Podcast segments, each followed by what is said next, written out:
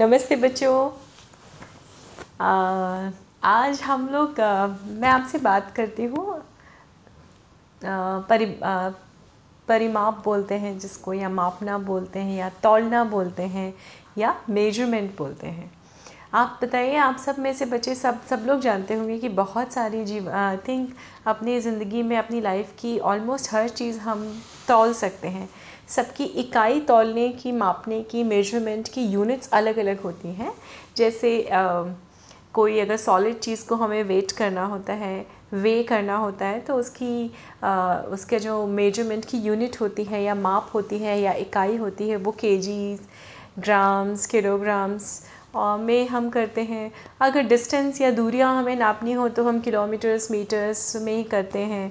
और अगर कोई किसी भी प्रोडक्ट की या किसी भी चीज़ की हमें लंबाई, चौड़ाई और घनत्व भी नापना हो अगर तो उसको उसके भी अलग अलग मेजरमेंट्स होते हैं। है ना बच्चों? जैसे लेंथ होती है विथ होती है कितनी चौड़ाई है, कितना पतला है, इन सब चीज़ों की हमारे पास दुनिया में सारी इकाई है, इवन हवा को नापने की, गैस को नापने की, लिक्विड्स को नापने की। अगर हमें घी, तेल, दूध नापना होता है तो वो लीटर्स में हम लोग मेजर करते हैं कि one litre two litres three litres and so on so almost हमारे पास दुनिया में हर चीज़ को नापने की क्या होती हैं? यूनिट्स होती हैं, इकाई जिसको हिंदी में बोलते हैं मेजरमेंट्स के तरीके होते हैं नापने के। पर बहुत सारी चीज़ ऐसी हैं बच्चों, जिसको नापने के कोई मेजरमेंट्स नहीं होते हैं।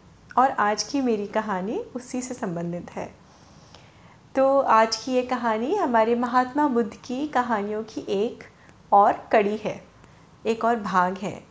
तो आप सबको बताया ही था मैंने बच्चों कि जैसे कैसे महात्मा बुद्ध राजकुमार सिद्धार्थ के रूप में उनका जन्म हुआ था राजा यशो शुद्धोधन के घर में और वो अपने नियति के हिसाब से वो अपने कुछ सवालों का जवाब ढूँढने के लिए वो कहाँ चले गए थे। उन्होंने राजपाट, घर, द्वार, अपना परिवार सब कुछ छोड़ दिया था और वो सच की राह में निकल गए थे। तो उनकी इस राह में उन्होंने बहुत मेहनत की, बहुत सारी चीज़ों का त्याग किया। बच्चों, त्यागना भी बहुत ही कठिन होता है सेक्रीफाइस जिसको बोलते हैं। तो कुछ पाने के लिए हमेशा कुछ ना कुछ हमें खोना पड़ता है। तो महात्मा बुद्ध ने जब ये सोचा कि मुझे ज्ञान प्राप्त करना है, सच ढूंढना है तो उन्होंने क्या क्या खोया? उन्होंने सारी चीज़ों को त्याग कर दिया। खोना थोड़ा सा गलत संबोधित लगता है इस समय जब हम महात्मा बुद्ध या किसी भी महात्मा की बात करते हैं, क्योंकि उन्होंने कुछ खोया नहीं, उन्होंने अपनी इच्छा से उसका त्याग किया है। तो इस तरह से जब वो सारी चीज़ें त्याग करके अपनी राह में आगे बढ़ रहे थे और सच की तलाश करते जा रहे थे और फाइनली उनको सत्य मिल भी गया था, जो मैंने बताया था आपको, गया में, बोधि गया बोधि सत्व जो उनका है पेड़ था वहाँ पे, बर्फ़ के पेड़ के नीचे उनको ज्ञान मिला था, सत्य मिला था। उसके बाद उनके बहुत सारे फॉलोअर्स हो गए थे। तो महात्मा बुद्ध कहीं भी एक जगह टिक के नहीं रहते थे बच्चों, वो हमेशा थोड़े दिन यहाँ बिताते थे। फिर वहाँ से चल के थोड़ा और आगे चले जाते थे और पैदल चला करते थे या जो भी छोटे मोटे से वाहन उस समय हुआ हो, होते होंगे, उनसे या मोस्टली पैदल ही चलते थे।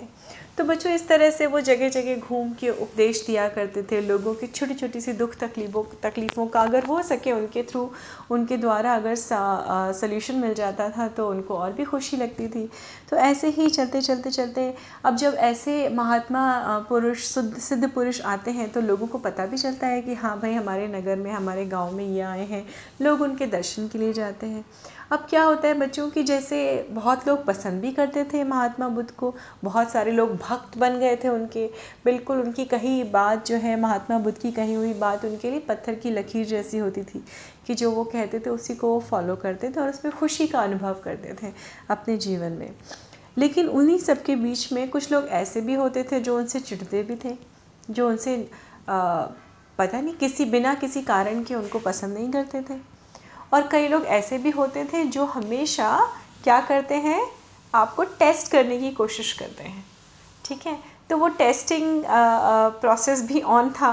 सबकी लाइफ में होता है। वैसे ही गौतम बुद्ध की लाइफ में भी वो टेस्टिंग प्रोसेस ऑन होता था कभी कभी तो ऐसे ही एक नगर में वो आए तो वहाँ का जो राजा था, उसने सुना कि महात्मा बुद्ध आए हैं और कोई है महात्मा जो बहुत ज्ञानी है, उनके पास सारे सवालों के जवाब हैं, लोग बड़े उनके भक्त हुए जा रहे हैं।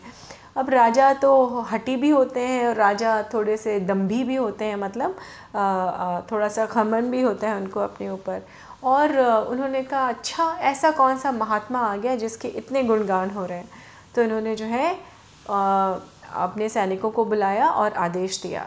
उन्होंने कहा, जाओ, महात्मा बुद्ध जो भी है, उनसे बोलो जाके कि मुझे लोग आपकी बुद्धि की आपकी भक्ति की इतनी तारीफ़ कर रहे हैं तो मुझे भी किसी भी तरह से मुझे बुद्धि चाहिए। मुझे बुद्धि भर के देना पड़ेगा उनको। तो आ, सैनिक उनके थोड़े से आ, आ, मतलब हिचकिचाए इस सवाल को सुन के। तो वो वहीं खड़े रहे। राजा ने फिर कड़क के बोला कि सुना नहीं तुम लोगों ने? जाओ। और जो भी वो महात्मा बुद्ध है, उससे जाके कहो कि मुझे बुद्धि भर के दो। जहाँ से भी, जैसे भी दे सकते हो, बुद्धि दो मुझे भर के। तो सैनिकों सैनिकों की तो बेचारों की मजबूरी थी। वो राजा को प्रणाम करके महात्मा बुद्ध के पास चले गए और उन्होंने हिचकिचाते हुए कहा कि, महात्मा हमारे राजा का आदेश है कि आप हमें बुद्धि भर के दीजिए और इसमें आपको कितना वक्त लगेगा? हमें बुद्धि चाहिए। बुद्धि भर के चाहिए। तो महात्मा बुद्ध हल्के से मुस्कुराए, उन्होंने कहा कि अब इसमें तो थोड़ा सा वक्त लगेगा मुझे, थोड़ा समय लगेगा। एक काम करो बच्चों एक महीने का समय मुझे दे दो। एक महीने बाद आना और अपने राजा के लिए बुद्धि ले जाना मुझसे। भर के, पूरी भर के बुद्धि दूँगा। सैनिकों ने कहा, जी महात्मा, जैसी आपकी आज्ञा और उनको प्रणाम करके महात्मा बुद्ध को वो चले गए और उन्होंने राजा को जाके बताया कि भाई महात्मा का तो कहना ये है कि एक महीने के बाद वो आपको क्या करेंगे? बुद्धि दे देंगे। राजा ने कहा हम्म, चलो कोई बात नहीं एक महीने में देखते हैं। मन ही मन उन्होंने क्या सोचा? एक महीने में ये क्या उखाड़ लेंगे? क्या देंगे? अब मुझे ये देखना है। चलो खैर कोई बात नहीं। अब उधर जब महात्मा बुद्ध के पास में ये सैनिक आए थे तो महात्मा बुद्ध के थोड़े भक्त, थोड़े से ऐसे शिष्य थे जो उनके साथ हमेशा रहते थे। तो वो भी बैठे हुए थे। उन्होंने कहा भगवान, एक बात बताइए, ये कैसा अजीब सा सवाल था? बुद्धि मतलब बुद्धि आप कैसे दे सकते हैं भर के? तो महात्मा बुद्ध बोले कि, कोई बात नहीं, आओ मेरे साथ चलो। तो जहाँ पे उनकी छोटा सा आश्रम या कुटिया थी ना वहाँ पीछे की तरफ़ हमेशा बच्चों पहले तो खैर किसान ही किसान ही हुआ करते थे और खेती ही किया करते थे लोग मेजर मेजरली सारे लोग। तो वैसे ही उनके आश्रम के पीछे भी खेत था। वहाँ उन्होंने देखा कि एक आ, बहुत सारे तरह तरह की सब्ज़ियाँ वब्जियाँ लगी हुई थी। उसी बीच में उन्होंने तलाश किया और उनको कुछ दिखा। फिर उन्होंने अपने शिष्यों से कहा कि मुझे पाँच घड़े चाहिए। घड़े समझते हैं बच्चों आप लोग, जो अर्दन पॉट होता है ना, जिसमें पहले के ज़माने में भी, अभी भी दिख जाएगा आपको कहीं ना कहीं, घड़ों में पानी भर के रखा जाता है, जिससे वो एकदम शीतल, ठंडा पानी रहता है उसमें। तो उन्होंने वैसे ही मिट्टी के पाँच घड़े मंगवाए, और उनके शिष्यों ने बिना सवाल किए वो पाँच घड़े ला के दे दिए। और उन्होंने क्या किया, वहाँ उनके खेत में, पता है बच्चों कौन सी लत लगी हुई थी? लता लगी थी, लत लत, लता बोलते हैं एक्चुअली रेन वहाँ पर वाटरमेलन लगा हुआ था। वाटरमेलन या जिसको हम लोग हिंदी में तरबूज बोलते हैं। तो उन्होंने देखा, पाँच ऐसे तरबूज चुने जो छोटे छोटे से तरबूज थे और उन्होंने कहा अपने सैनिकों से, या सॉरी अपने शिष्यों से कि बच्चों, इन पाँचों तरबूजों को बिना तोड़े ऐसे रख दो कि इसके अंदर ही वो उगे। ठीक है? तो वो तरबूज उठा के उसके अंदर रख दिए गए। जब वो लता में लगे हुए थे उनको तोड़ा नहीं गया था उनके अंदर रख दिए थे तो वो इस तरह से एक महीने में बड़े हुए जैसे कि वो उस घड़े के अंदर ही फिट हो गए। ठीक है? तो आ, उन्होंने ये सारा काम किया और एक महीने में जब उन्होंने दोबारा चेक किया तो वो बड़े बड़े हो चुके थे तरबूज और वो तरबूज उस घड़े के अंदर भरे हुए थे। ठीक? अब ये सारा समय एक महीने का निकल गया। राजा भी बड़ा रेस्टलेस था वेट कर रहा था कि एक महीना निकले और फिर मैं देखूँ। फिर देखते हैं वो कितना ज्ञानी है महात्मा, वो कितने बुद्धि है। देखते हैं कैसे जवाब देता है मेरी बुद्धि का। मेरे सवाल का मैंने तो मन ही मन खुश भी हो रहा था कि अरे देखते हैं क्या होता है। आज सच का सच और झूठ का झूठ पता चल जा, चल जाएगा। या जिसको एक और कहावत के थ्रू हम कहते हैं, आज दूध का दूध, पानी का पानी हो जाएगा, है ना? तो उसने नियत समय पे तीस दिन के, ठीक तीस दिन के बाद अपने सैनिकों को भेजा और उन्हीं, उसी समय हमारे महात्मा बुद्ध जो थे, वो अपने जवाब के साथ, अपने रिप्लाई के साथ भी रेडी थे। उन्होंने अपने सैनिकों को देखा, सैनिकों ने प्रणाम किया और उन्होंने बताया, महाराज ने हमें भेजा है आपके पास महात्मा जी तो आप बताइए, बुद्धि मिल सकती है उनको तो उन्होंने अपने शिष्यों की तरफ़ देखा और शिष्य उनके उस आश्रम के पीछे गए और वो पाँच घड़े ला के रख दिए। अब उन पाँच घड़ों में क्या था बच्चों? उन पाँच घड़ों में पाँच तरबूज रखे हुए थे, ठीक है? और वो तरबूज उसी के अंदर थे और उन्होंने वो पाँचों घड़ों को ऊपर से बंद किया कपड़े से और उनसे क्या बोला? सिपाहियों से कि देखिए सिपाही, सिपाहियों, आप लोग ये ध्यान से अपने राजा के पास ले जाइए, इसमें बुद्धि भरी हुई है। लेकिन मेरी दो शर्त हैं। शर्त यह है कि ना तो इस घड़े को तोड़ के बुद्धि निकाली जाए और ना ही इसको काट के बुद्धि निकाली जाए। तो अब ये आपके राजा के ऊपर डिपेंड करता है। कि निर्भर करता है कि वो कैसे इसमें से बुद्धि निकालते हैं। मेरा काम था बुद्धि भर के देना, मैंने बुद्धि भर के दे दी है। और सिपाही जो है, वैसे ही वो घड़े लेके राजा के पास पहुँचे। उनके राजभवन में उन्होंने बोला कि हाँ महात्मा बुद्ध ने आपके लिए पाँच घड़े भिजवाए हैं बुद्धि भर के। तो राजा ने देखा, राजा ने कहा, ये क्या है? तो राजा सोच में पड़ गए कि ये तो मतलब एक सिंपल सा तरबूज है।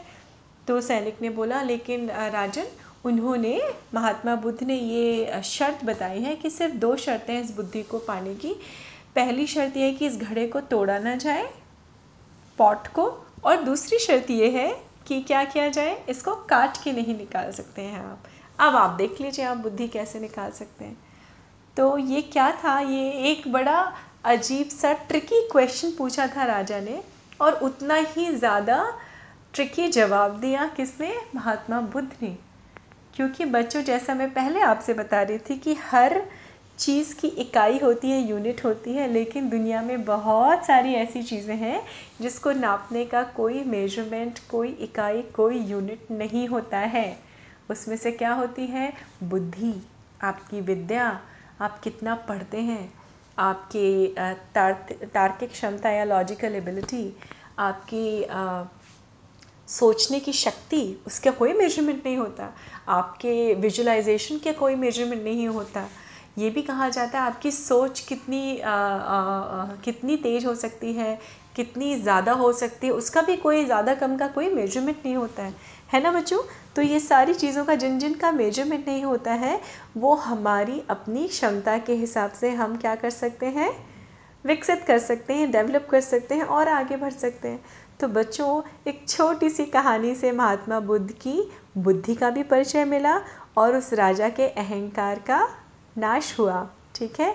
और वो सब कुछ छोड़ के वो भी महात्मा भक्त, बुद्ध के आके चरणों में गिरा और उसने बोला, महात्मा, मैं आपसे क्षमा याचना चाह चाहता हूँ, क्षमा मांगना चाहता हूँ, क्योंकि मुझे कहीं ना कहीं बड़ा घमंड था अपने राजा होने पे और मैंने इस घमंड में आके ये घृष्टता की मतलब ये मैंने दुस्साहस किया या मैंने ये बुरा विचार लाया अपने मन में, इसलिए मुझे क्षमा करें और आज से मैं आपका अनुयायी हूँ या आपका फॉलोअर हूँ।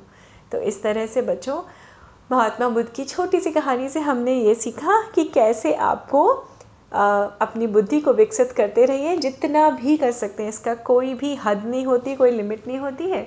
तो आप सोचते रहिए, पढ़ते रहिए विद्या पाते रहिए और लिखते जाइए जितनी आप सोच सकते हैं, जितना अपने आप को विकसित कर सकते हैं। इन सब की कोई इकाई, कोई मेज़रमेंट कोई एक्सट्रीम लिमिट नहीं होती। है ना बच्चों? तो आप लोग खुश रहिए, मस्त रहिए। मैं आपसे फिर मिलती हूँ अगली कहानी में। नमस्ते बच्चों।